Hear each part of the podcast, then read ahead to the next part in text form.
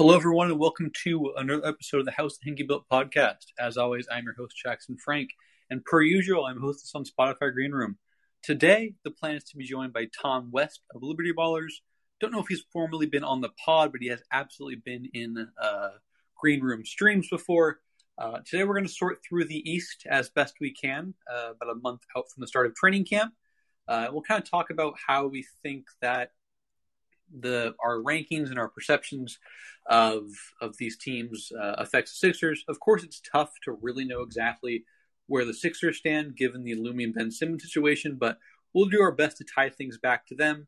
Uh, if you're listening as a podcast, please rate, review, and subscribe wherever you do so. Uh, your support means a ton. I hope this uh, this podcast has been information, informational and insightful for you guys. Um, but uh, Tom is here; he's on stage, uh, and so we're going to bring him on and as always, if you have any questions and you're in the room, feel free to drop them in the discussion tab. We'll do our best to uh, entertain them. Hey, Tom, how are you today? I'm doing good, thanks, man. How are you doing? I'm doing uh doing pretty well. I uh no complaints here. It's a beautiful day in Portland. Not a cloud in the sky. We're kind of getting to that that point where fall is approaching, so it's not quite as hot, but uh, still nice enough to go out, do things outside and enjoy enjoy myself. Oh, that's not bad. It's been a, a very grey, dreary summer for the most part here in England, so uh, that sounds better than what I've got. So I'm a little jealous. uh, yeah, so the, the plan today uh, is to kind of sort through the Eastern Conference. Um, I don't know how you exactly plan to, you know, work, kind of share your rankings or kind of your perceptions, but I mostly did tiers, and I maybe had some structure within those tiers, but tried to make it fairly loosely based because I think as it pertains to the Sixers, sorting things through more of this is maybe their likely outcome um, versus like this is their definitive outcome, this is their definitive ranking where I see them finishing, is how I tried to do it. Um, anything you want to note before we kick things off, or should we just uh, should we kind of and do you want to go bottom to top or top to bottom? What's what's your preference here? Uh, yeah, I've kind of, I mean, I've tried to get some numbers together here for a, for a ranking, but yeah, I've kind of gone for a bit of a tier based approach as well. But yeah, bottom to top uh, works for me. I have to sort of get straight into it. Cool. Um, yeah. So for me, I had five different tiers. Um, I guess I had six, but one of them is a kind of an A and B. But uh, my fifth tier, I had Orlando, Detroit, and Cleveland.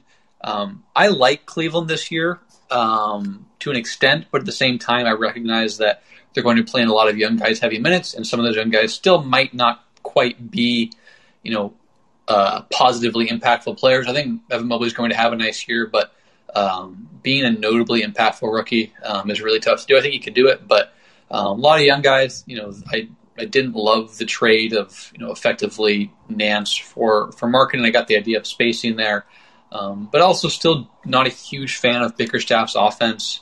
Um, I think it's a little too bland, and they're they're going to need some creativity with their lack of shooting um, in that starting lineup not so much lack of shooting, but lack of emphasis on three point shooting. So that's maybe I like Cleveland more than Detroit and Orlando. Um, Orlando, I, I, think, is most likely to be that, that bottom tier team. Just have so many young guys to sort through. Um, Cleveland or Detroit could be okay. Um, Cade will be solid for them, but that's my bottom tier. Do you have the same one, or do you have anyone else in that in that grouping? I, I had the same three, um, kind of similar reasons that you laid out. You know, young teams. Um, the Pistons are going to be interesting. Like I mean, you watch far more college basketball than I do, but everything I've seen, Cade Cunningham looks awesome. So I'm interested to see him and, and Killian Hayes, you know, when he's back and healthy. I think those, those two are quite an interesting duo. Um, I like them getting Kelly Olynyk as well. I think he's quite a good sort of pick and pop, floor mm-hmm. spacing, passing kind of big man to, to pair with those two ball handlers. Um, gives them a bit of space. I think that kind of makes things a bit more fun at least. Um, and then, yeah, similar thoughts on the Cavs. Just you know they are they are really young. Don't love the offensive creativity there. They really sort of struggled there um, last season. Mobley, uh, love everything he kind of brings to the table, but you know, like you said, um, he's got obviously so much talent and potential defensively, and you know, offensive as well. You know, with his with his playmaking and just overall skill level, but it, it's hard to rely on a rookie making too much of an impact. You know, when there's plenty of other sort of issues around him. Um, and yeah, similarly, I didn't really like the Markkanen move. Um, one, just sort of pursuing him in general, given the front court pieces they already had in place, like after drafting Mobley, and then, you know, wanting to pay him so much. I just think outside of some shooting, I just don't really think he's giving you much. Um, Like Larry Nance is kind of better in pretty much every other way um, when you get past the shooting. So I don't love that move for them. And uh, yeah, they have some interesting young pieces though. Like I like you know Okoro, um, like Gar- Darius Garland, and they have some some fun pieces. But I don't think it's enough to sort of compete much, given how yeah. other teams higher up the conference have you know quite a lot of other teams have improved this off season. I don't think they took too much of a leap. Yeah, um, and I think you know Mobley is a guy who I, I firmly believe in, but it's going to take some time. He's going to have to navigate the four versus the five. Because you know, obviously Jarrett Allen just got you know a big contract, um, so it's not like they're not going to play Jarrett Allen. I mean, Jarrett Allen kind of enters his years arguably their best player, depending on how you feel about Collin Sexton. But I think with if I had to bank on any of these teams being in a tier ahead for me, I would probably go with Detroit. Honestly, I don't know how you feel about that, but like Jerami Grant had a really nice season last year. Cade could absolutely be a guy who was very good as a rookie. Like I'm not talking top 30 and like that, but like a guy who was clearly a, a viable starter. Um, Olynyk, as you mentioned, is a good. I mean, Olynyk was incredible in Houston last year and has been a reliable big man for for many years now. Um, Dwane Casey has his faults, but I think he's. I would say, you know, based off what I know about these bottom tier teams, I feel most comfortable in, in saying he is the best coach. Obviously, Jamahl Mosley is kind of a wait and see thing, but not a huge fan of Bickerstaff. The defense is okay with Bickerstaff, but um, point being, I think Casey has shown, you know, an ability to be a solid coach. So I'm not saying Detroit's going to make a, a, late run at the play or anything like that, but I think we have at least a foundation of those three, and, and maybe Isaiah Stewart takes another big leap forward. Um, you know, Saddiq Bey was solid as a rookie too. So um, I kind of like what Detroit has cooking here. I'm curious to see how Killian Hayes progresses in year two. Um, the passing and defense were pretty impressive, you know, in year one, but uh, the scoring and ability to kind of turn that corner was a huge issue, and then also he, he struggled to do the same in, in summer league when he played. So um, big big year for him, but I but I think the Pistons could be could be a solid team, and so I kind of like them most out of this tier. Um, anything else you want to add before we maybe shift up to tier four?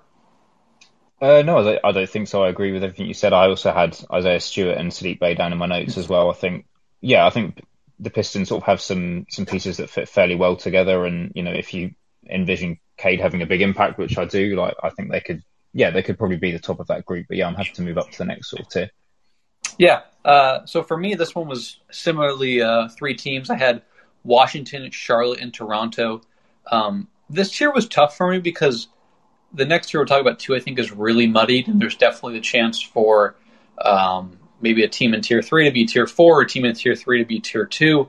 Um, but you know, as much as as as much as fun as Charlotte was last year with Lamelo and you know Gordon Hayward was good when he was healthy, um, PJ Washington was solid. Like they lost some players. Devonte Graham was really key for them. Um, you know, Gordon Hayward, despite how good he is, just continually struggles with injuries. Um, Malik Monk was solid last year as well. That one was a really precarious move to not bring him back, especially at the fact he only got the, the minimum. I think you absolutely could have you know, retained him. I thought he was really important to what they not really. I thought he was important to what they did at times when he was in the rotation um, was really prone to some some huge scoring explosions. Um, you know, Zeller versus Plumlee. I don't know exactly how to land on that. I feel like such a such a uh, meticulous debate to have. Who's more who's more valuable, Cody Zeller versus Mason Plumlee? But um, I think Plumlee can provide some use um, in the sense that like he was good last year for Detroit's young guys. Um, really good passer from the elbows. Can do a little bit as a creator. Sometimes it looks a little wonky and doesn't end well, but um, clearly a guy who can help kind of facilitate the young guys' development. Um, you know, I just I just don't love what they did this offseason. Um, and so like I think they could be better, but I think a lot of it will fall on LaMelo's shoulders. Um, bringing in Kelly Oubre was fine. Um, he's you know, I, when I, I, did a podcast a few weeks ago with with uh, with Brian Geisinger. Uh, apologies if I missed that messed that name up, Brian um, yeah, Brian Geisinger, uh, and we talked about like the this team is putting a lot on Lamelo to really be that lead creator, and I think last year that wasn't really the case. Um, I thought he was really able to kind of blend his on and off ball talents, and I just worry this year without Graham and you know drafting, uh, you know James Bouknight and signing Terry Rozier. Um, I just think there's going to be a lot that falls on Lamelo's shoulders, and so their their ceiling versus floor kind of you know rests on what he does in year two. Um, but then you know Toronto, I think, will be solid. Um, I think they've got a funky team. Really interested to see what they do. I talked with with Samson Folk last week on a stream about this, but um, I don't think they're great. I really do wonder how they generate offense as long as Pascal's out and even when he comes back. Uh, and then Washington, I think, could be in that tier three maybe, um, depending on what Dinwiddie looks like. But Um, you know, Gafford was good for them when he was came over in the trade, but how do you feel about this tier? Is there any team that I'm excluding or any team that I'm, you know, underrating in your eyes that you know, maybe you have a tier higher? I mean, so far we're we're we're right on. Um, I kind of, I mean, yeah, like I said, my specific numbered rankings were like fairly loose, you know, going with tiers, but I put in sort of penciled in the Hornets at 12, Wizards at 11, and then the Raptors at 10. Mm. Um, I, I, I, want to put the Hornets a little higher. Um, but yeah, similarly, I just didn't love their off season. Like Devonte Graham is good. Like his, his pull up shooting and his passing is, is valuable there. And mm. like he has his, you know, his limitations. Like he's not great at getting to the rim and, you know, doing too much off the dribble inside the arc, but he, he helps, you know, um, LaMelo there. And yeah, you know, they can kind of maybe sort of go with some sort of smaller, you know, wing heavy lineups. You know, Oubre. You know, I like Miles Bridges. I like I like PJ Washington a lot, but it's yeah, like you mentioned, it's still a lot of creation on you know Lamelo's shoulders, and you know if you can get a healthy Gordon Hayward and his productive, and you know that helps a lot. And Mason Plumlee adds some like yeah, you like you mentioned, you know he's he's a good passer. You know they have quite a lot of playmaking across you know multiple positions, which is interesting. And I really like Borrego as a coach. I think he's creative, and I, I like some of their movement and you know him as an offensive mind. You know, you know, coaching the way there. But I just yeah, when you're you know mentioning sort of Mason Plumlee's passing and things like that, you know, you, it's not too much of an off season to shout about. So I can't say too much about that. Uh, Spencer Dinwiddie yeah. in Washington's interesting. Um, mm-hmm. Sorry, were you going to say something else about Charlotte? Yeah, I was just going to say I, I I wonder where they toe the line between kind of some of their better veterans or not, we're just well established players versus you know trying to get the James Bouknight and the Kai Jones and maybe a Vernon Carey minutes. Um, and so for me, that's maybe why I'm I'm worried. But at the same time, like if Lamelo is a lot better, Miles Bridges takes another step forward, and and PJ does as well, then you're looking at some interesting stuff. But I, I think we agree there. But yeah, kind of continue with kind of what you think of the, the Dinwiddie signing because that was a pretty noteworthy signing. Dinwiddie is a very good player, and you know obviously he's filling you know the, the absence of, of Russell Westbrook after that trade. Yeah, like I think it's interesting just adding like Dinwiddie is good. You know, he's a really good driver. Um, has a little bit more shooting than Westbrook. Obviously, the bar's quite low there, but still, um, it looks like Beal wants to stay. You know, at least at least for now. So I think them kind of retooling a little bit, adding a few more pieces. You know, um, it could be interesting rather than such a sort of top heavy roster. But I still don't love how much they kind of have at their disposal there. Um, I mean, I guess from a Sixers standpoint, it's obviously interesting to see how things play out. Like at the moment, you know, we might get onto this later, but it feels like the Sixers may have to kind of, rather than making a move for a star with Simmons, it looks like maybe a sort of package of of picks, you know, and kind of role players in return, um, so they can kind of load up on assets for a potential future trade. You know, a bit further down the line, that might be the way they kind of need to go, and that could be the best option for them right now. So if Beal does become available down the line, you know, that might be an interesting situation to monitor. But I can't see them really doing too much to move up the conference, um, even though they were kind of had a decent year last year. Um, and then the Raptors, yeah, they have a lot of good young pieces. It's just hard to obviously replace what they were missing without Lowry. Um, but they do have some kind of fun groups they have with their young guys. Obviously, keeping Gary Trent Jr. was good for them. Um, you know, really high volume shooting. Uh, and I'm really high on OG Anunoby as well. I think he could have a really big season. I think if you kind of see him having another leap, kind of building off his, his kind of creation he's you know, shown, you know, getting better with his handle, taking off the dribble, continuing to be a solid shooter. Like I think if he takes a bit of a leap, then that could, you know, help them. Um, but it, it's still hard to kind of, you know, they're not going to be able to replace Lowry. So they, they have some interesting lineups, like their defensive pieces. Uh, Scottie Barnes is an interesting guy, like from everything I've heard. Um, you know, Siakam, OG, Van Vleet, Isaac Bonga, like they have some interesting pieces there, but I just don't think there's enough kind of on the offensive side of things to sort of take them up to the next tier. Yeah, I, would be curious to because I, I think I prefer the Wizards to the Raptors. I just I just really worry about how the Raptors fashion offense, and I think that would yeah. hurt their defense. I guess the inverse would be that their defense is good enough to spur transition and, and you get out and run. But like, what what you know, I know you said you're pretty loosely ranking within the tiers, but what what is it for Why for Toronto that you prefer over Washington? Because I think like you know, I didn't really mention, you know, Washington got back, got like Kentavious Caldwell-Pope, who's a very nice kind of three and D wing. Um, Kuzma, for all of his issues, is a, is a viable role player, he's a viable rotation guy. Um, you know, Gafford came back, and you know, Beal and Dinwiddie's a really interesting, potent offense about two guys who can always get two feet in the paint. Um, so I, I, guess like for me, I just I just kind of prefer the cohesion of of Washington over Toronto. Um, maybe maybe I'm valuing that over talent too much. I mean, Toronto does have you know good players in Pascal and VanVleet and OG, as you mentioned, that's a really good trio to build off of. But what is it about Toronto that maybe you preferred a little bit than than Washington? I mean, yeah, like I said, my rankings released, and now you're kind of talking it out. You're making me think I've kind of made a bit of an error here.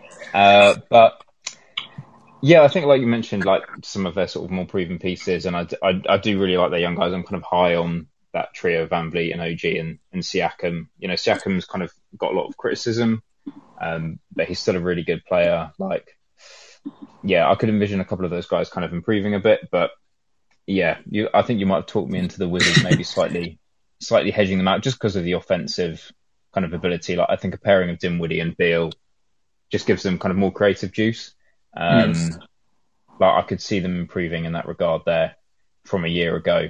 Um, and they do have a bit more sort of well-rounded roster now, like KCP, like you mentioned. Um, they do have some good complementary pieces there. So I think offensively they could, that might be enough to swing it for them, to be fair. So yeah, I, I, wonder what happens in Toronto with the Dragic situation. Um, you know, obviously he's a guy who would prefer to win now. I mean, it, it seems like at one point it was like a foregone conclusion that he would be bought out. The, the Mavericks would sign him, but I, I, don't think like Dragic is some big needle mover. But I think in the context of this ten versus eleven, which ultimately ends up being plan versus no plan, right? Like I think Dragic, you know, maybe could help ease some of Siakam's absence, not not in the same way, but just someone who can kind of create some sort of offense. Obviously, Dragic wasn't great last year. He was much worse than he was you know, in the playoffs, in the bubble. Um, but turned on a little bit toward the end of the regular season, I thought. It had some nice plays against the Bucks in that four game series. So curious to see how that unfolds, and that could maybe tilt things in their favor because, you know, as as as declined as he is from his peak, he's still a guy who can provide you some, some offensive juice and ball handling. So curious to see what happens there, and that could maybe swing things in their favor. But yeah, just a lot of funkiness with with that Raptors team, which could turn out well. But um, I mean, Precious Achiuwa, OG, Pascal, Dalano, Banton, Scottie Barnes, Khem Birch, Isaac Bonga. Uh, you got a lot of funkiness there, which could be fun, but I'm curious to see how it all unfolds. And um, I'm really am fascinated to see kind of how the Raptors balance, you know, developing these interesting young guys versus trying to maximize, you know, uh, Pascal and Fred and, and OG, um, who are three very, very good players. Um, but anything you wanted to add about this year before we shift to tier three, which is a really, really interesting tier, I think, to me. Yeah, no, I think I'm I'm good to move to the next tier. Yeah, there's a, I think there's a quite a, a broad, interesting tier that I could see shaping out in a, like a few different ways. So yeah, happy to get to that. Yeah, so this tier three for me is, is four teams deep, and it feels like a little bit of an inflection point in the sense that, like, again, if, if a team or two has a really, really good year, they could leap into tier two. If they struggle with injuries or chemistry or, you know, a couple of these teams with new coaches, like if those things fall fall flat, like they could be in tier four in the sense that like they're closer to the play than they are to the top six. Um, for me, uh, these four teams are, and this is for me roughly in order. Don't hold me to this, but I went Boston, New York, Indiana, Chicago. Um, but I could legitimately see any like any outcome of these four. Um, like for me, it's a little tougher to see, like in, to go back to tier five. It's tough for me to see Orlando get up to three uh, and whatnot. But for, for me in this tier three, or sorry, Orlando to go from like to be the best team in tier five. Um, but for me in this this third tier, it does feel really fluid. Um, who's in your third tier here? Exactly the same. I swear I'm maybe we'll get some, maybe we'll get some um, division at one point. Yeah, uh, that, no, that that's my same tier. And again, it was kind of hard to put them in an order because um, I could see any of them kind of slipping into the sort of bottom of the playoff picture. Um, that like there's just a lot of a lot of change kind of for most of these teams, and I like a lot of what sort of some of them have done. Like I mean, the Pacers they still kind of don't have amazing high end talent. Um, and you know maybe they'll sort of make a, a, trade down the line, but you know Rick Carlisle is obviously a great hire, um, and mm-hmm. they just mm-hmm. kind of have loads of good pieces. Like he's going to get the most out of what he can from that group offensively. Like they have a lot of you know, guys who've played good defense and are well coached. Um, you know, Levert, Sabonis, obviously Warren. There's just loads of good players. Obviously, they've got kind of good complementary pieces. Like they've kept TJ McConnell, Justin Holiday is good. Um, they kind of just have a, a, fair amount to work with. It's just nothing too too much that pops off the page. Um, but I can definitely see them kind of hanging around there, even though they've not done anything too splashy. Um, yeah, I, I think just if yeah. I can interject about Indiana, I think when you look at it, yeah, Carlisle is a fantastic coach. Um, I think generally regarded as a top five, six guy around the league. It's always tough to rank coaches if you're not watching them day in and day out, but I think that's a, a fair estimation. Um, and then you pair that with just a really good rotation. Um, is an excellent player. Torrey Craig, Justin Holiday, uh, Sabonis, and Turner. Um, T.J. Warren was a huge absence last year. Um, really developed, has developed into a really good uh, kind of isolation scorer, good cutter, good one-on-one defender. Uh, and then you know Jeremy Lamb, I think should be back at some point. Caris LeVert, um, I've always been a little lower on LeVert, um, but TJ McConnell too. Like you just go down the line, like you can build a pretty good rotation with you know an all-star level talent at the top with Sabonis and a guy in Brogdon who's kind of flirted at times the last couple seasons in Indy with with an all-star appearance. Um, and you give you give Rick Carlisle that, like I think that's absolutely a team that could exceed expectations. Like I know there's, I know there's been some rumors about maybe Miles Turner being available or T.J. Warren, um, some funkiness going on there. But like I just at face value, I think this is a team that has a lot of good players um, with an all star at the top, with a very good coach, and I think that's that's a good recipe in this tier. I don't think it's all of a sudden going to be a top three team, but like if all of a sudden like the Pacers are the four seed or the five seed, um, you know, come come at the end of the regular season, uh, I wouldn't be surprised. And I do want to preface. I think Tom and I probably feel similarly. Like as we're getting into the playoff teams, like for me, this isn't necessarily like oh, I think like that Boston is going to be the five the five seed. Like I just it's for me, it's a little bit how do I think they would fare in a playoff setting. So I don't I don't want to put words in your mouth, but is that kind of how you tried to frame it? Well, like you may think Team X is second best in the conference, but it's not you predicting them being having the second best record. Is that a fair fair way to kind of frame these playoff team rankings? Yeah, that's what I went for, just because. Okay. Again, like you know, it's hard to obviously that not that you can't do preseason predictions, but yeah, it's hard to know exactly where all these teams are going to end up. And I'm just looking at it more of a, yeah, kind of what tier they're in in terms of the quality of them as a contender. You know, ultimately, if one team finishes with like two less wins and they get the four seed rather than the third seed, it doesn't really change my opinion on mm. their quality as a contender or, you know, a playoff team. So yeah, that's kind of what I've gone for as well. Um, and I could see, you know, just again on the Pacers, like it's obviously not the best thing you want to kind of hang your hat on in terms of being able to overachieve, but just from the standpoint, like we've said, they have so many good players. They're going to be really well coached with Carlisle. If other teams, you know, further up the conference deal with any injuries or anything like that, the Pacers have so much depth. They're kind of well positioned to just kind of be solid and, and trudge along. And I could easily see that alone, you know, depending on how things shake out, I could see that at least maybe moving them up a couple of spots in the rankings just purely from the depth they have and, you know, hopefully some consistency for them. So, yeah, I definitely see them as quite a sort of safe team kind of hang around the, the low end of the playoff picture. Yeah, absolutely. And I think, you know, just being there gives you some, you know, some uh, mobility, as, as you mentioned. But I am curious about your thoughts on these three other teams because I just think they're so, like, I think there's some kind of polarizing teams in terms of how people view them heading into the year versus how they maybe, what they think of their off season. Like, obviously Chicago made a bunch of moves, and you know New York made a couple of moves. Boston um, had a fairly quiet offseason, but a lot of it is them maybe getting healthy again after a tumultuous year. So, you know, I, I do want to kind of hear your your loose rankings in this tier, and then maybe your thoughts about each of these other three that we haven't mentioned. I'm happy to kind of bounce off of you and you know offer you know uh, an echo or you know maybe a little bit of uh, di- divergence. Yeah, I mean, it, it was hard for me to kind of settle my numbers for these ones, but I've loosely kind of gone for the Bulls at eight, um, and then I'm really torn here, but Knicks and Celtics at six and seven. Um, I think the Bulls. I really, I kind of, I'm interested by what they've done. Uh, like ultimately, they've just kind of added talent with DeRozan, um, Lonzo Ball, like Alex Caruso. Like they've added some really good pieces. Um, like they just have more creation there with DeRozan. Like he is a good player. He's improved his playmaking a lot, which I don't think he always gets much credit for. I think that is going to that can kind of free some things up for LaVine to play a bit more off the ball, kind of use him more as an off movement shooter. Um, obviously Caruso helps. Uh, you know, he's just kind of really solid complementary piece at both ends. He gives them more point of attack defense. Lonzo Ball can obviously be that kind of connecting playmaker he can provide a bit of sort of off ball defense and kind of size and IQ at that end of the floor. Um, but the defense is what worries me with them. Um, just because you know if you are kind of building your lineup around a trio of LaVine, DeRozan, and then Vucevic, uh, you know there's a lot to like there offensively, um, but defensively you're just going to have some issues there when you have you know some of your key players are kind of average or negative there. Um, and then, you know, DeRozan, obviously, he's going to have to spend a bit of time off the ball next to all the other pieces they have. Like, how well does he fit there? Obviously, you know, not having much volume or, you know, real threat from three. Um, so there are some kind of reasons why I'm hesitant there. Um, it's interesting talent play, um, but I think the defense is the main thing that kind of holds me back from putting them above the eighth seed.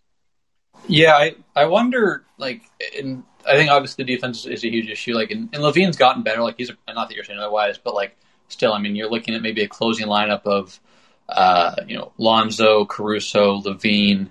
uh, Demar, and Vooch, and you just you have a lot. Like, you have like LaVine's fine one on one for the most part. I think Caruso is obviously a very good on ball defender and pretty good off the ball. Lonzo, as you mentioned, good off the ball. But I think you just leave a lot of holes there still. Like, I don't, I don't think you know LaVine is an incredible on ball defender. I think Caruso is very good. I'm not sure he's who you want battling the lead creator in a closing lineup. Uh, and then offensively, I wonder like are there diminishing returns if when when Demar is functioning on the ball and, and LaVine is off the ball. Um, yeah, because so. vice versa, like Demar isn't great off the ball. He said, and it's not just the shooting; it's like he's not really ever been a great cutter. He has a tendency mm-hmm. to float. Um, I'm generally pro Demar. I think, as you meant, like the playmaking leap is really, really impressive throughout his career. But I just kind of worry in a setting where he's not this, he isn't necessarily worthy of this like incredible on ball usage because LaVine was so good last year. I just worry about that there. I worry about Vooch in that in that sense. Like he's a good off ball player, but like you kind of want a two man game between him and LaVine and the pick and pops and and, and mixing in some post stuff, which I guess you can do in when all three guys aren't out there in the starting five. But yeah, and I just I just like Billy Donovan was obviously an upgrade over Jim Boylen, a significant one. But I just I don't know if Donovan is the guy to sort through all of these kind of overlaps or question marks and in the most efficient or effective manner. Um, I wonder about them on the wing, like too, like um, how much size they have. Like you got, I mean, Troy Brown Jr. is a guy that I really I'm interested in. I think he could have a nice role off the bench, but like you still don't have a ton of size, especially defensively on the wings. There, like any any big wing against them, I think is really going to have their way. Um, and there's a lot of really there's a lot of good big wing creators nowadays. Whether it's Jayson Tatum, a Jimmy Butler, a Luka, um, you know, the list goes on. Like I just I just don't love kind of their defensive versatility. And I think offensively they should be very good, but I just wonder if like if it's one of those things where the talent outweighs the actual impact because of an inability to mesh everything properly, and I just don't feel great about Donovan being that guy. Like for instance, I had I had Chicago ninth in this in last in this year, actually behind Indiana. Again, it's very fluid for me, but and I, I could see things working out well for them, but I just have a lot of question marks about them there. Um, anything you want to add about Chicago, or should we shift to the uh, the two division rivals against the Sixers in New York and Boston? Yeah, no, I think we can move forward. It's just similar thoughts again with me. You know, regarding the Bulls, just individually I kind of like what they have, but it's just the defense and some of the fit offensively that kind of has me a little bit more concerned. Yeah, and I mean, could I mean if LaVine does what he did last year, I mean, who knows? Like if he's as good as that, and Vooch is awesome again, then like maybe some things are, are a little easier. And it's just a matter of we overthink it, and the talent overrides things. But um, for me, I went New York. Or sorry, I'm going bottom top. So I went New York, then Boston. So Boston was the top of this tier. New York is such a tough team for me because I like some of their offseason moves. Like I think Kemba was a good get. Fournier was a good get. Um, you know, Kemba's health obviously is a big question mark at this point. Like I think he's still a very solid guy with his pull up shooting and you know his ability to get in the lane at times and and all that, uh, and his his off ball game offensively. Um, but then like you know, I think there's there's going to be times where he's overextended as a creator. Like I think you know, I don't know if RJ is, RJ Barrett is ready to be that guy. Um, I don't know if Mano Quickley is ready to be that guy, and then Fournier is similar that you can run some stuff on the ball, but he's also really good off the ball. And then I just like Randle is obviously a better player. His process was better. His vision was better. His defense was better. But he had such a tough shot making diet last year, and you saw the, the kind of the pitfalls of that in the playoffs. And I just don't know how much of that got alleviated by what they did this offseason. Like I think I think they'll be better offensively, but I still do worry about Thibs in terms of his lack of creativity offensively throughout his career um, as a you know as a schemer. And so I just like this isn't to disparage I think they did a lot of good things this this offseason, but I just don't know if the biggest question marks got answered, even though they got more offensive talent and juice. I don't know if it all be maximized in the proper way it should. Like, I think there's some fun stuff you can do. Like, I mean, Kemba's a very good screener. I think you'll see some fun inverted pick and rolls with with Randle as a ball handler, maybe even RJ Barrett at times if he's willing, if he's ready to take a step forward uh, in that regard. But um, the Mitchell Robinson, you know, uh, absence I think was kind of overlooked last year um, in the playoffs. He was really, really good in the regular season, improved his position and discipline defensively. Um, so I like New York generally speaking. I'm just kind of framing it against why maybe a little higher on Boston, but um, I, I, like what they did for the most part. I would have loved to see like were they all interested in Spencer Dinwiddie? Was there an, a mutual interest there? I think he would have fit a little better than Kemba or Fournier, but um, I think those gar- those guards coming in will help, and uh, and Mitchell Robinson's return um, will help a lot as well. Like I think he's a guy. Um, I don't think he's going to win most improved, but I wouldn't be surprised if he's someone people are mentioning halfway through the year as a guy who's gotten a lot better. And and like I mean, these are the two best guards he's played with uh, in his career, Evan Fournier and and uh, and Kemba Walker. I mean, he played for so long with Elfrid Payton, and that's just not conducive to uh, you know effective you know role man uh, in Mitch Robinson, Mitch Robinson there. So that's how I feel about New York. How do you, how do you feel, and how do you kind of you know, parse between Boston and, and New York in this tier? Yeah, I think I think offensively the Knicks are going to be better. Like that was their main, obviously, problem last year. Uh, the defense was very good, but offensively, I think they kind of have some good new dynamics now. Like Fournier, he's a solid addition. Like he gives them some more, a little bit of attacking off the bounce, and he gives them kind of some shooting off movement, which is which is useful. And then I think Kemba, the big thing is just having a guard who's actually you know a real sort of pull up threat from three in the pick mm-hmm. and roll. And they obviously had a bit of that with Immanuel Quickley, but not not too much. Um, and obviously Elfrid Payton at, at, point guard like just does not give them anything in that area in terms of kind of being a threat and adding that kind of gravity from distance. Um, so I do think Kemba is going to help. It's just unfortunate for him that you know health is is such a big question mark. Um, you know, because I do I do think Kemba, you know, either being kind of at his best or below it and injured is is is obviously kind of the swing piece for them. Um, so I think that could really have the main outcome in terms of kind of determining where they end up. But yeah, like you mentioned as well, Mitchell Robinson, like I think he'll be he'll be really good with Kemba, just kind of having that lob threat rim rolling partner there. Um, and I think you know they do at least take some pressure off Randle. Like it was easy for the kind of Hawks to just kind of load up on him in the playoffs and throw so much at him. Like his his passing's obviously come a long way and his scoring has too, but there's only so much he can kind of do in that lead role. So I do think he'll have some some pressure taken off him. But yeah, I'm not quite sure it's it's enough to be ahead of uh, the Celtics. I could see them. I could see the Knicks shifting ahead, but I think the Celtics probably I'd slightly favour. Um, yeah, they kind of yeah. The thing for me is that like the Knicks offense really struggled in the playoffs because they were so reliant on tough shot making, and I still think that's largely the case. They just have yeah more tough shot makers. Like Kemba just isn't as bursty getting downhill anymore, and his size has always been a limiter. So to a lot of tough jumpers, which he's good at. I mean, he's been good at them for his whole career. Um, Fournier is kind of the same in that he likes to kind of probe and get guys on his hip and hit tough leaners and things like that when he's on the ball. I think that's a tough thing to bank on as well. Like RJ got a lot better in year two. I remain a very big proponent of him. Like the growth was very impressive, um, but he's still not a guy that is producing a lot of easy shots on the ball. Um, and so I just worry about that there. But continue about the Celtics. I think we probably feel similarly about them. I didn't before I kind of did this exercise. I didn't expect myself to be quite as high on them. Maybe it's not being that high because I don't have them in, in tier two as maybe some of their biggest proponents would have. But um, continue about them. I think probably feel fairly similarly uh, about kind of how they look. Yeah, I think. I mean, starting off with like one of their sort of free agent additions, I think, you know, like we were just talking about a lack of rim protection with, sorry, a lack of rim pressure with the Knicks. Like, I think the Celtics addressed that a bit. Getting Dennis Schroeder, I think, is a really nice move for them. Um, not a huge swing piece, but I think, you know, he kind of gives them more, more driving. He can, he can kind of attack the rim, which is something they kind of needed more of really. Uh, last year, he was he was better um, defensively uh, with the Lakers as well. Like he was really solid at the point of attack, so I think that's useful um, kind of giving them another piece there, along with Marcus Smart and their other guys they have on the wing. Um, you know, they'll they'll miss Kemba's kind of pull up shooting a bit, but I think overall they've kind of got a lot to work with, and I think Jayson Tatum is easily the best player from either of these teams. I think he alone, you know, if he's kind of one of the top fifteen, maybe I don't know, 12, 11, wherever players in the league. I think if you factor in him continuing to improve, I think that alone kind of just gives them a bit more upside and a bit more kind of offensive juice that the the Knicks don't necessarily have.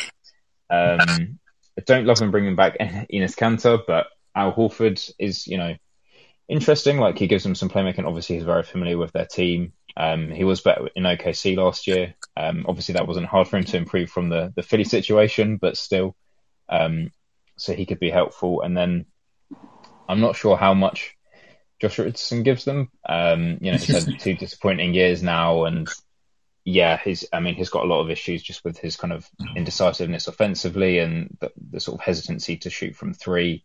Um, if he helps them defensively, then you know that's good. If he gives them any anything offensively, that's useful. But otherwise, I think you know has at a salary of around what was it about 11 or 12 million a year i think he's at least a potential kind of trade chip for them in terms of someone who can kind of help match salaries and kind of be that medium sized salary uh, to fill out a trade package so i could see them doing something kind of down the line um, but yeah i just think adding, adding schroeder and kind of the top end talent with tatum and, and jaylen brown i think gives them a little bit more uh, just yeah just a little bit more than the Knicks in my opinion yeah so I, I feel very conflicted about the Celtics because I really don't like their center rotation. Um, I thought Al was better offensively last year, but I thought his movement was even worse defensively.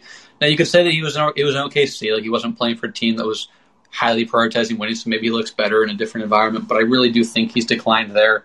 Um, so I don't love relying on him as your primary backup five or your primary five. And then you go to Robert Williams, who was a very talented player, um, is really impressively mobile for his size quick on his feet, um, accumulates blocks and steals for a big man like few others. Um, incredible lob threat. Um, but he's a guy who just has never proven to stay healthy yet. Like he has, he has a pretty high center of gravity, so he's constantly kind of falling to the ground and making because he loves to jump and make things happen, and so he tends to pick up ticky tacky injuries. And I, like, I don't hate Enes Kanter as a uh, as a as a, a case of emergency center, but I worry that like there will be more in case of emergencies in certain matchups or Robert Williams is injured than ideal. So I really don't like the center rotation for them. I think it's just unreliable. I don't think it's bad necessarily, but just unreliable. It worries me. I think it'll be kind of a, a huge part of any sort of defensive struggles they have um, there. But Al will help offensively. Having a floor spacing big is huge for them. Um, because conversely, I do really love their perimeter depth. Um, you know, as as much as Josh Richardson has struggled the last couple years, I think one year, you know, in Philly, they just had no perimeter creation, and he really was thrust into a bigger role than he he needed to have. Obviously, you know that firsthand, Tom. Um, and then last year, you know, in his defense, he did struggle, but I think he pretty sure he contracted COVID early in the year, and plenty of players have talked about that affecting them. So um, I think on a team that has better perimeter creation, with Jayson Tatum being a very good you know wing ball handler at this point, you mentioned Schroeder. Um, even Smart can run something. Jaylen Brown took a step forward last year as a creator um, an offensive player. I think there's a little more infrastructure than what he had the last time he was fully healthy. So hopefully, for his sake, he's he's back to have you know feels as good as he has physically, and so maybe he's a little closer to who we saw in Miami. I don't feel great about banking on that, but I think it's at least possible. Um, so in that sense, there people know how much I love Tatum. Um, Tatum was awesome last year post All Star break. I'm going to pull up his numbers here, um, and he's someone who was very vocal about how much you know contracting COVID affected him in his breathing. Um, I think he's a guy who like could legitimately insert himself into that fringe MVP conversation in the sense that like you know you talk about MVP guys and then maybe the outskirts of it Tatum gets mentioned. Um, I do think he's that good. Last year post All Star break he averaged 28, 8, 4 on 60% true shooting, 40% from three. Um, I thought he's a, I think he's taken a leap as a passer. I think he's improved kind of his driving approach and finish, figuring out how to finish, even though it's still something he has to improve. Um, just a really big fan of him. I think he is like definitely the, like if you're listing kind of figuring out who has the best player uh, among these four teams, absolutely the Celtics and Tatum. Um, and you know Jaylen, I'm a little lower on because of the defensive struggles, but he's a very good complementary scorer, working as a cutter, attacking closeouts, spot ups, getting downhill off handoffs, improves as a passer. Um, you know, Smart was a bit down last year, but he's a very good player as well. So I really do like kind of the perimeter talent they have. I don't, I don't know uh, I don't feel great about kind of the wing depth, like talking true wing depth. Like, I mean, I'm curious to see what Nesmith is like. I was impressed by Nesmith's you know, kind of offensive versatility, honestly, and in summer league, you know, some pull ups and some passes, but um, just kind of curious to see where they land there. But obviously, Payton Pritchard's a nice kind of depth piece at guard. Um, you know, maybe Lang, maybe Romeo Langford figures it out and has a little more offensive juice. Uh, obviously, is a pretty good on-ball defender when he's played. Um, so I, I, I, just like a lot of what they have on the perimeter, but I do worry about that big man rotation, how that factors into the defense. But ultimately, like when you have a a trio of Tatum, uh, Jaylen Brown, and Marcus Smart with other good players and Schroeder, uh, and, mean, and Al is still a fine player. Um, know, I didn't love. I was pretty critical of the the Kemba Al swap. I know it was a little more than that, but he's still a good player. So I think there's just a lot here, and it's amplified by a guy like Tatum, who I expect to be really, really awesome, just as he was post All Star break when he kind of figured some things out health wise and approach wise. So um, that's that's kind of how I feel. I think we hit everything on the nail there. Anything else you want to add about this tier or the Celtics specifically? Uh, no, I don't think so. I think uh, I think we covered it all. Cool. Um, so let's shift to tier two, which I think we're probably going to feel similarly about again, uh, which is kind of how I think you know. I would again. I, I think we're being pretty loose with how we rank these tiers and kind of even tier them to an extent, as we mentioned in tier three. Um, but for me, uh, from bottom to top, and, I, and again, I I, I don't even know how you rank the Sixers to be honest. Like their their second slash second like two B player uh, is in flux. Um, but I went Philly at five, Atlanta at four, and Miami at three. Um, how did you rank this if you had to at all? And maybe kind of feel for you to you know transition that into specifically talking about each of these three teams, assuming you have the same three. I do have the, I do have the same three. Yeah, uh, the Sixers. I didn't really know what to do with them, um, just because yeah. you know, are they going to have Ben Simmons? Are they going to have? I mean, I don't even know who. Um, they, they right, go, exactly. Like I, like I said, they they could go for like a pick heavy package, and then you know they, they don't kind of get the style that they want for, for months potentially. Um, so I really didn't know what to do with them. Um, so yeah, I had the Hawks. Um, first, uh, working from bottom to top, and then the Heat. Um, the Hawks uh, are really good. Like, obviously, they had a really good playoff run. They kind of took off late in the season, and then again uh, with Nate McMillan kind of stepping in as the head coach, um, they just have so many pieces that kind of fit really well together. Like Trae Young is obviously awesome. Um, they've got loads of kind of young talent that can kind of continue to develop around him. Um, and then I just think they can kind of get some more kind of build off what they had. Like obviously DeAndre Hunter missed some time. Um, Cam Reddish missed kind of time late in uh, late in the regular season and then kind of early on in the playoffs. I think he can kind of he has some upside to kind of help them as a kind of uh, win with some kind of size, bit of defensive skill, and kind of a bit of sort of a little bit of complementary creation and kind of slashing to the rim. Um, so if you kind of give them two extra wings there with Hunter and Reddish, that could be quite useful for them. Because um, you know when they had Clint Capela on the on the floor, their defense was pretty good. I think if you can kind of adding a bit more wing size more reliably, if they're kind of a bit healthier next season, that's really useful. Um, Gorgui Dieng is, you know, obviously isn't going to do too much for them, but kind of is at least another backup center that gives them a little bit of rim protection off the bench um, and a little bit of stretch. So that could maybe help the defense somewhat when Capela is off the floor. Um, so yeah, I could just see them kind of continuing to grow. Like they're a young team, they have a lot of pieces that fit well. And Onyeka Okongwu is someone I'm high on as well. Just the kind of defensive mobility he has, a bit of rim protection, um, really agile. Um, I, I, could just see that kind of with uh, you know the offense they have, potentially a bit of defensive improvement, and just kind of generally young guys improving and being well coached. I just think they have they have a lot to work with. So I could see them, even if um, you know I wouldn't expect them to necessarily make the conference finals, um, I can see them kind of improving next year. Yeah, I think so. For me, I had Miami higher, um, but I'm splitting yeah, hairs. But but I but I noted that I think if any team in this tier was going to like make that jump based off the personnel they have now into a higher tier, I would put the Hawks there. Um, you know, they've got the young guys. You know, Hurd was a lot better last year. Hunter, when he played, was really really awesome. Um, like Andrew Kelly, who, who covers the Hawks and, and watch the watches the Hawks, I think at some point said he might have been their second most like impactful player. It stretches. Um, know, maybe maybe third. Maybe he was saying it behind Capela and and Trae. But point being, like they didn't have that guy after the first round of the playoffs. They didn't have most of the regular season, uh, or at least a part of the regular season. So um, I think that's a, that's a huge thing. You know, Reddish is a guy who was better at the end of his rookie year. Um, struggled to start his second year, but you know had some really really impressive two way flashes in that in that series against the Bucks, which were really fun. So if he can find any sort of consistency, that would be huge for them. But yeah, I think kind of hit the nail on the head with the Hawks. Um, the thing for me is like they just have an outrageous amount of talent. I mean, like yeah. it's it's like you know people talk about the Grizzlies having all these good players. I mean, the Hawks are like the Grizzlies, you know, turned up, you know, turned up the decibel, or yeah. turned up the dial. Um, like I did so many Kevin Huerter, who I really like as well. Yeah. Like, there's just so many guys yeah. you kind of forget them all. Um, yeah. yeah, exactly. and I mean, Sixers fans know full Sixers fans, Sixers writers, media know full well about Kevin Huerter at this point. Um, oh, yeah. But what I what I like is that they also like they have continuity in their style, right? Like you know, mm. Bogdan and Huerter have some similarities. Like Capella and Okongwu, when Okongwu comes back from his injury, you know, have some crossover there. Um, you know, I don't know exactly. You know, Trae, you can't really replicate, um, but like they have some ball handling behind him now. With I believe Lou Will re-signed, if I recall.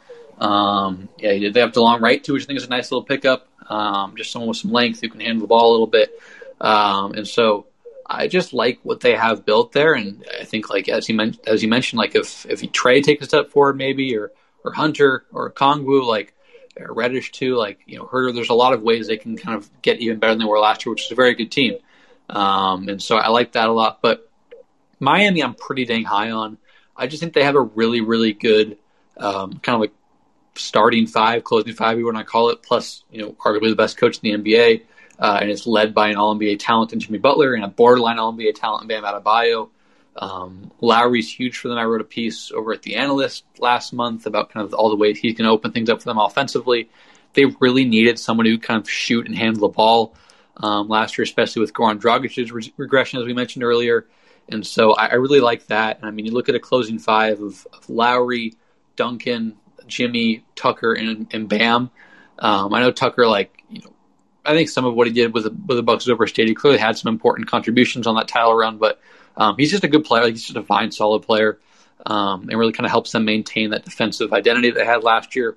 Um, while Lowry gives them both offense and defense, um, and so I just really like that a lot. And you know, Spoelstra is a fantastic offensive coach, so I'm huge on Miami. Like I'm not saying they're going to be like a title contender, but I loved some of the moves they made and when you have a guy like Jimmy leading the way and a guy like Bam who has gotten massively better tiers in a row, um, you know, with with with Spo, with Spo patrolling the sidelines, I really like what they have. Um, even a guy like Victor Oladipo, you know, health is a huge question mark with him, but he was legitimately a very good perimeter defender last year, and he's not going to be asked to create much on this team. I think even Tyler Herro is going to have a really solid year. I think last year whether it was the shortened off season, whether it was the lack of perimeter creation, whether it was the instability with Jimmy missing so much time and Bam missing time. I think he struggled. I think he's had a bounce back year. So, how do you feel about Miami? Is there anything you want to add that maybe I missed um, about them? Kind of what what makes you intrigued by this Heat squad moving forward? Yeah, I think I feel similarly. I mean, just after the top couple of teams in the conference, like I just feel very comfortable putting the Heat there. Um, I mean, if the Sixers do get some star guard, then I could I could see them going in at three, um, and that's probably where I'd put them. But for now, uh, you know, I really like the Heat in that spot. You know, similar things like you mentioned. Obviously, Lowry is is an awesome addition for them. Um, like a top three of Lowry, Butler, and Bam is is just really really interesting. Um, like their defensive versatility is awesome as well. Like having you know PJ Tucker on board as well. Obviously Lowry, Butler, Bam, like they can get really switchy. Um, Lowry can kind of hold his own in like post up situations against bigger guys too. So even with him at point, like you can you can switch a lot and you can be very, really agile. Obviously with Bam at center, um, so they have loads they can do there. Um, yeah, like you mentioned, I think Tyler Herro could see a bit of improvement if he has a bit less pressure. Obviously, them keeping Duncan Robinson is great. Um, having his shooting around still and the fact that he can now, you know, work off Lowry as well, just giving him another really sort of high end playmaker to to play off is really useful. Um, yeah, just like with Tucker having a bit more lineup versatility there as well. Um, yeah, there's just a lot they can do. I think you kind of covered it all, but yeah, I'm, I'm very comfortable having them in as that sort of below the the Bucks and Nets kind of tier. Um, and, yeah, and I even like, like what they can do at both ends and even Dewayne Dedmon, like he's not very good defensively these days, but like he offers them kind of that threat as a roller, just as Bam does. Obviously, Bam offers way more, you know, on both ends, but like at least that sort of continuity, like, I think that's a that's a, a concept I'm trying to price more into things, like just having continuity on one, well, at least one side of the ball. I think you know Dedmon offers that as a roller, so Um, I, I, like that a lot too. Um, and as you mentioned, like a, a trio defensively of or, or, quartet, excuse me, of of Lowry, Butler, Tucker, and Bam to close games. You can switch a lot of things. Obviously, you don't want to overswitch. We've seen the perils of that in recent years, but I think you can be really aggressive with things and, and kind of feel comfortable with with it working out. Um, and so I like a lot. I, I, just like a lot of what they have. Um, I guess you know it's tough to really talk in depth about the Sixers, but I would ask you this, Tom: if if the Sixers run back what they have, which seems like kind of a useless hypothetical, but you know, would you pick them to be, you know, could they beat either of these teams in a seven game series in your eyes? Like, would it be close? How do you kind of view them?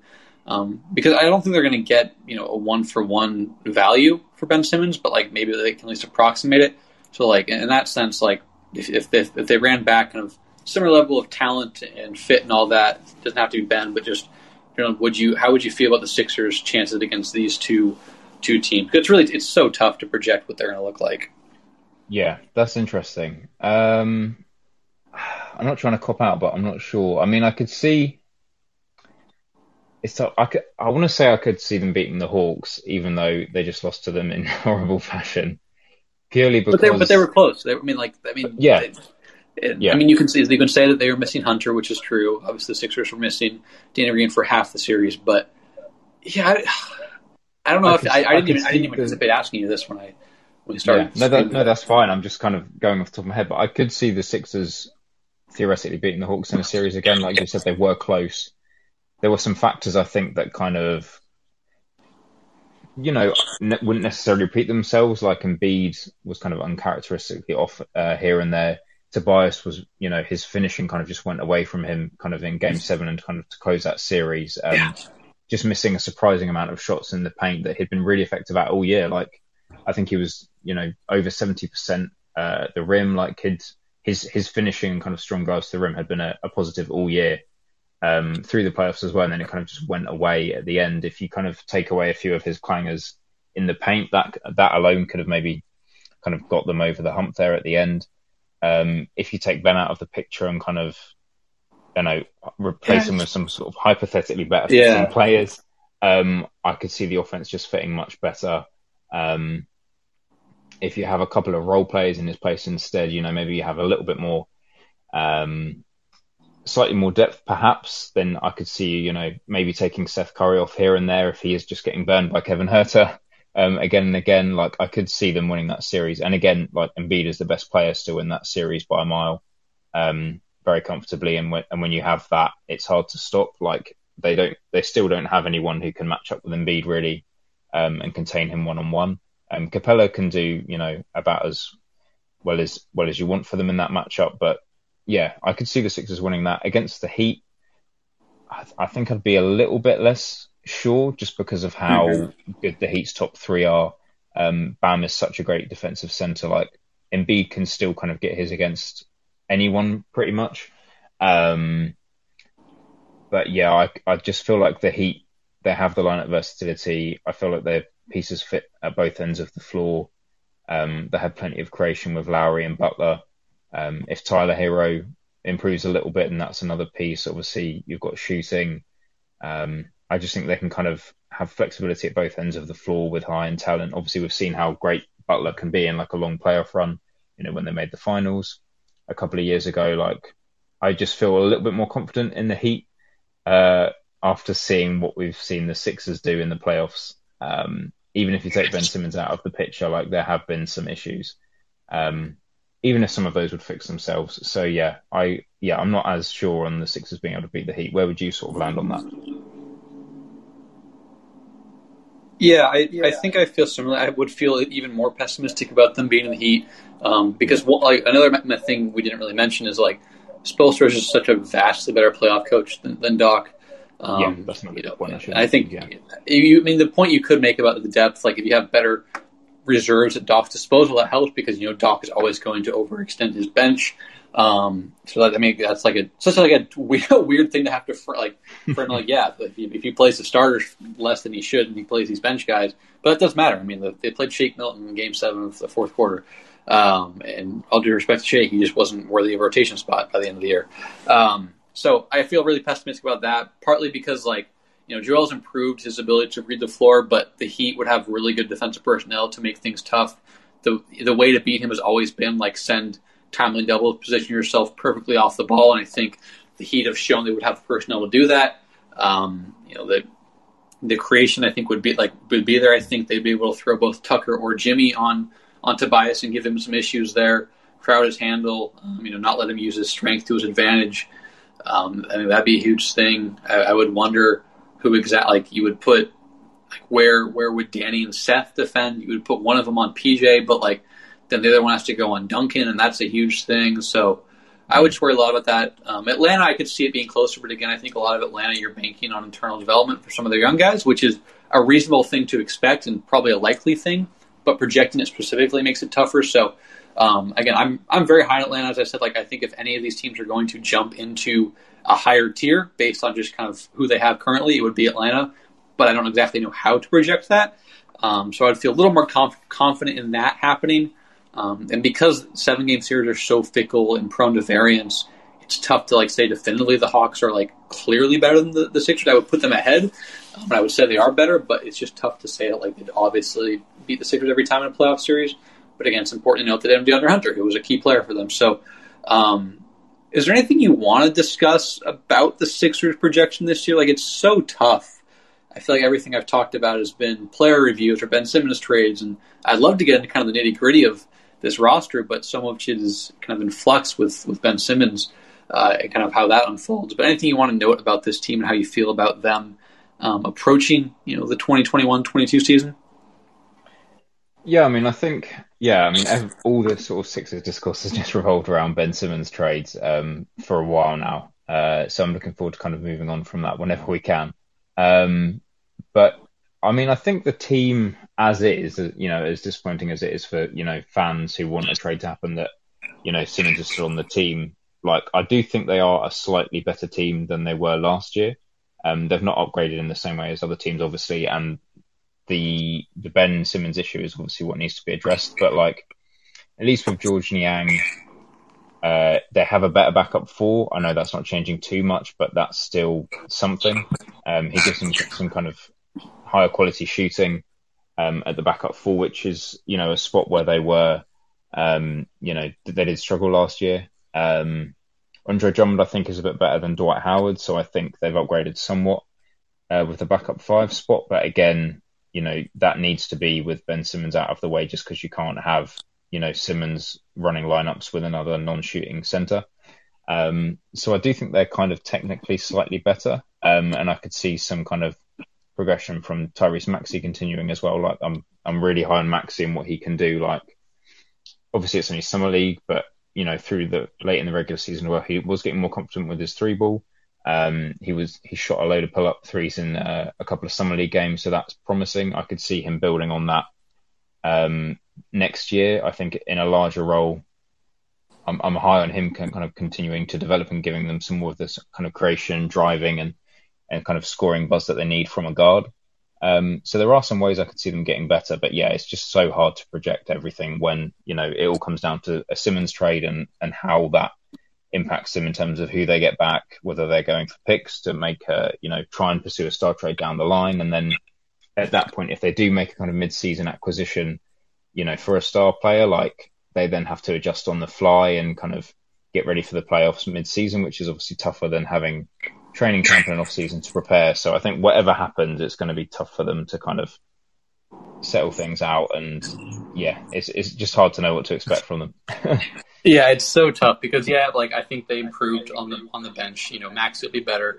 Um, Georges Niang is an upgrade; it gives them more size at the bench. As I talked about, Dwight. You know, Drummond's just a better player than Dwight. The improvement could be marginal because they're not going to play a ton when it matters in the playoffs. But um, you know, still he's a better player there. Um, but it's so tough to know how everything affects Joel and you know, and Seth and Danny and Tobias. And those are the four guys that matter the most. Who you can expect to be on the roster come you know mid October. So um, I'd love to be able to talk more about this team, um, but uh, obviously it's going to take some time for everything to get sorted out. Um, and in, my my podcast takes far less precedent than anything else, but um, but for, for my sake, it would be great to be able to talk about some lineups and some fun things there. But um, I think we talked about as much as we can in depth on this uh, tier. Um, let's go to the next one, which is where I think we might divulge a little bit because for me, I want one in one B. Um, I had Milwaukee in one B. I know it's going to come off as being a hater after my skepticism last year. And any Bucks fans are listening, I, I get it. You can you can call me that. That's fine. It's far more testament to I believe in Brooklyn, but it could be some anchoring bias. Um, they will get Donte DiVincenzo back. They're a very good team. Um, you know, I, I like them getting Grayson Allen. I think that's a nice. You know, Grayson Allen has quietly been a pretty solid kind of, just a solid guy who can shoot with a little bit of size on the wing um, and whatnot. But um, maybe George Hill kind of goes goes back to who we thought George Hill was. Um, obviously, it was a weird circumstance for him with you know, recovering from the thumb injury and trying to you know, kind of figure things out on, on a playoff team on the fly. Um, I think I think they'll they'll they'll feel the, the loss of Tucker at times with some defensive versatility on the ball and some maybe some rebounding, uh, particularly on the offensive side of the glass. But I largely think this team is probably a little bit better than the one that won the title. Um, and so they're a very good team. They're probably I would say they're probably the they're a top three team in the NBA. I'm just a big fan of Brooklyn. But what how do you feel about Milwaukee? And kind of what's your sense of this team as it looks to defend its title? And, and maybe what do you think specifically Donte DiVincenzo could bring them because he's a very good player and he's a good player. He's a starting caliber player, and he was out for you know the final three rounds of, of this year's playoffs. Yeah, I think he'll be he'll be really useful for them. Like they're missing him. Just I mean, he's a really good defender. Like they're missing that option. Um, you know, is is uh, it hurt them? So I think him coming back is really useful. Um, it you know losing PJ Tucker hurts a bit, but um, they at least kept Bobby Portis, which is which is useful for them to kind of have another another option at the five who can um, stretch the floor a little bit as well. Um, and he was pretty good for them in some playoff games. Um, so yeah, overall, I think I agree. Like the Bucks should be a bit better next year. Um, George Hill, I'm interested to see as well if he can bounce back. Like he he you know he did kind of struggle for the for the Sixers in the playoffs, just didn't give them as much as what they needed kind of off the dribble and kind of didn't add too much as a driver or, or a playmaker overall um, to kind of help their offense. But if he can kind of, you know, get back to where he was kind of before his injury and, you know, benefit from a kind of a full off season and good health, then, then he could be useful for them. Um, but I do have the Bucks kind of as my two and the Nets as a one. Um, I think I probably think there's a slightly larger gap between the Nets and the Bucks than you do. Um, so yeah, we could maybe maybe get into Brooklyn and kind of see where we land there. But yeah, agree. Obviously, the Bucks are still a super good team. Um, it's ridiculous that a, a title-winning team that maybe improved a bit could not be the number one. Um, but I just think some of the Nets additions and them at least potentially being fully healthy um, is still kind of too much for me to consider putting anyone else number one. Yeah, I guess. I mean, I guess I like I probably actually feel similar. Like I'm, I'm very much a proponent of the Nets. Um, I guess maybe I just assumed that your last year was five rather than six. I was I was being I wouldn't say nice, but I, I didn't want to overly slight the reigning champs who did so in six games, uh, concluding with a masterclass from Giannis, who um, is one of a handful of players who has a case as you know the best in the NBA. Um, and so, like, I think I think Giannis definitely figured some things out offensively in the playoffs, which matters a ton. Um, you know, I I do wonder, you know, I I wonder how much you know that, that maintains moving forward. I'm not saying I'm skeptical, but um, so much of the playoffs are about matchups, so I wonder, you know, if he does get a little less favorable matchup, if that matters. That's not me saying I'm skeptical of it. It's just something to be monitoring. But he absolutely did improve his approach in certain ways. I think they're also more willing to use him off the ball um, this past year, which helped a lot too, because when you're as mobile and long and probably the most dominant finisher in the NBA, you could say Zion if you want, but it's between those two. Um, you have some pretty big off ball utility, so it was good to see them kind of tap into that. But yeah, Brooklyn, I just think like like yeah, health is probably a bigger caveat with them than a standard team at the top. Um, but they were they were a Kevin Durant shoe away from beating the Bucks, uh, despite James Harden playing at less than full strength for two and a half games or whatever, three games, despite Kyrie only playing for three games. Um, I think they I think they've done so well to build around their superstars. Um, like it's just a really complete roster. Um, and the additions they got this offseason between, you know, uh, Paul Millsap uh, today, Patty Mills, Jevon Carter, DeAndre Bembry, I think those are all guys that make sense for them. Um, and you can kind of see how they fit around their stars. Um, and so I really like that. But you just look at the roster. I'm trying to pull it up here quickly. Um, it's just a really good. I mean, you have three top twenty guys, two top ten, borderline top five, and then you have um, you have Patty Mills, you have James Johnson, you have Joe Harris, you have uh, you know you have Nicolas Claxton, you Bruce Brown. Like you just have a lot of guys who can fit fill in the gaps outside of what your stars do, which is be incredible offensive players, and in Kevin Durant's case, in that second round, an incredible defensive player as well. Um, so I'm just a really big fan of them. They're kind of I wouldn't say clearly my my favorite to win the title. I think the Lakers are quite good as well, but um, a team that I, I, I would pick kind of definitively without being like overly confident and trying to toe the line there with my phrasing. But that's how I feel about things. How do you feel about the Nets? What do you like about what they did this offseason, kind of heading into the the regular season here? Yeah, I think you know, t- obviously building on what you mentioned, like just how they're built around their stars. Like we know the offense is incredible with you know Kyrie and Harden and Durant, um, but just the kind of pieces they've added around them, like they have so many. I mean, they already had good complementary guys like Joe Harris and Bruce Brown. Uh, Nicolas Claxton is really good. Like his his his defense is just so useful for them. Like he's so agile. Um, having a kind of switchy center uh, like that who maintains some size and interior defense is is just so useful.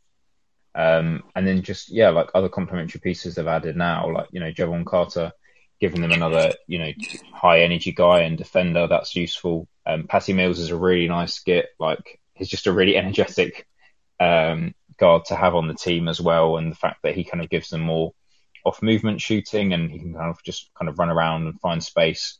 Um, having that just going around, you know, next to their sort of big three is just is just such a luxury um, as well as Joe Harris obviously moving off the ball. Um, and then I just think kind of the lineup versatility they have like with their different bigs. Like obviously I mentioned Nicolas Claxton, you know, when they want to be more more switchy and a bit more defensive.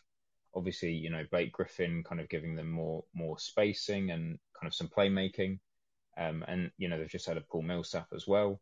Um, he kind of gives them another slightly small defensive option um, who can space the floor a little bit as well. Like they can do so much um, you know, they can kind of always surround their big three with good complementary players who are helping either at one or both ends of the floor. And then the fact that they kind of have the lineup versatility to adjust their approach um, against different lineups and opponents is just so valuable. I think when you factor in that level of versatility at both ends and the top end talent and the depth, I think it's just, yeah, they're just going to be such a good team. So as long as health is on their side, um, I'm I'm very sort of confident in picking them as my my total favorite for next season. Yeah, I mean, you mentioned Blake Griffin. I totally, you know, omitted him when I was mentioning kind of some other depth around their superstars.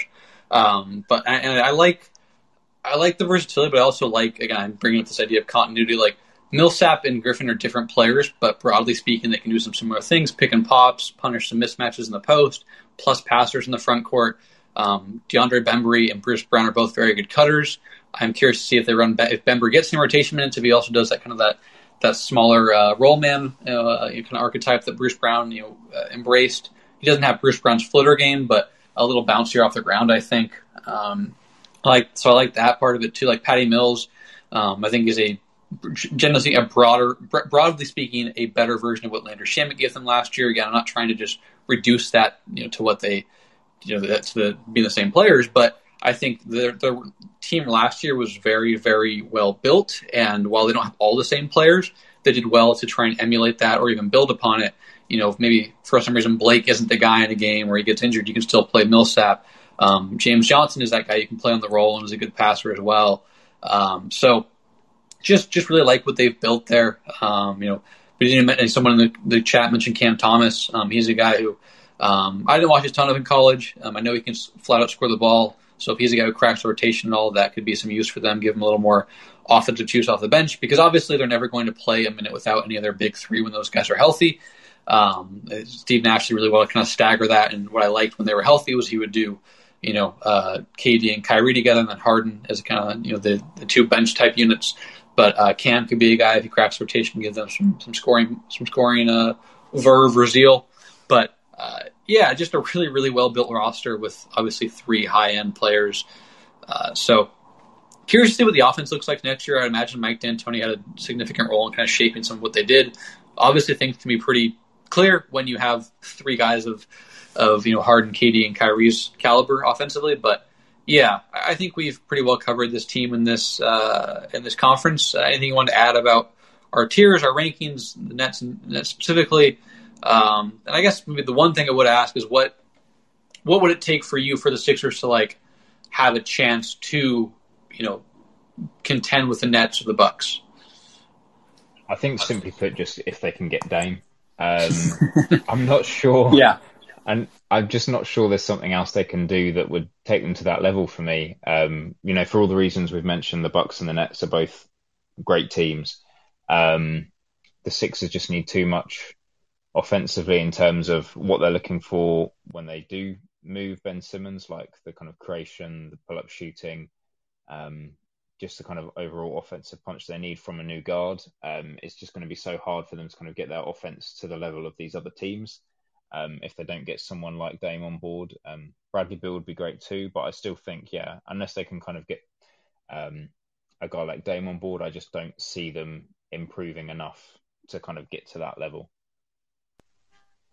Yeah, yeah, uh, I agree. I think we're pretty much in lockstep. I was hoping maybe you would have the Bucks and Nets in the same tier because other than that, we are pretty well uh, well aligned with these things. I guess when we you know, we've covered we both covered the league for a while now and talked talked things for a few years, and you know both write for Liberty Ballers, so maybe there's a little bit of group thing between us. But um, for everyone listening, I, I, hope this was insightful and useful for you. I'm sorry we couldn't have it be more Sixer centric. Um, hopefully soon, for everyone's sake, uh, mostly Ben and the Sixers, of course. Um, we get this resolved. We'll have some more Sixer stuff to talk about, but um, Tom, appreciate you taking you know some time out of your day. Um, tell people where they can find you, where can they read your work. Um, give yourself a little shout out. Uh, so, yeah, so you can find me uh, on Twitter at Tom West NBA. Um, I share all my uh, all my work there, all my writing for Liberty Ballers, any video stuff I do. Um, all of that's there. Yeah, all my writing is at libertyballers.com. Um, so yeah, we've obviously got plenty of off-season coverage going up at the moment. Um, I'm going to be putting out some different player profiles for uh, different guys on the team uh, in the coming couple of weeks um, to kind of get ready before training camp and kind of look ahead to what different guys have to offer next year. Um, so you can look out for that and maybe uh, some trade coverage if we get something soon. But uh, yeah, that's about it.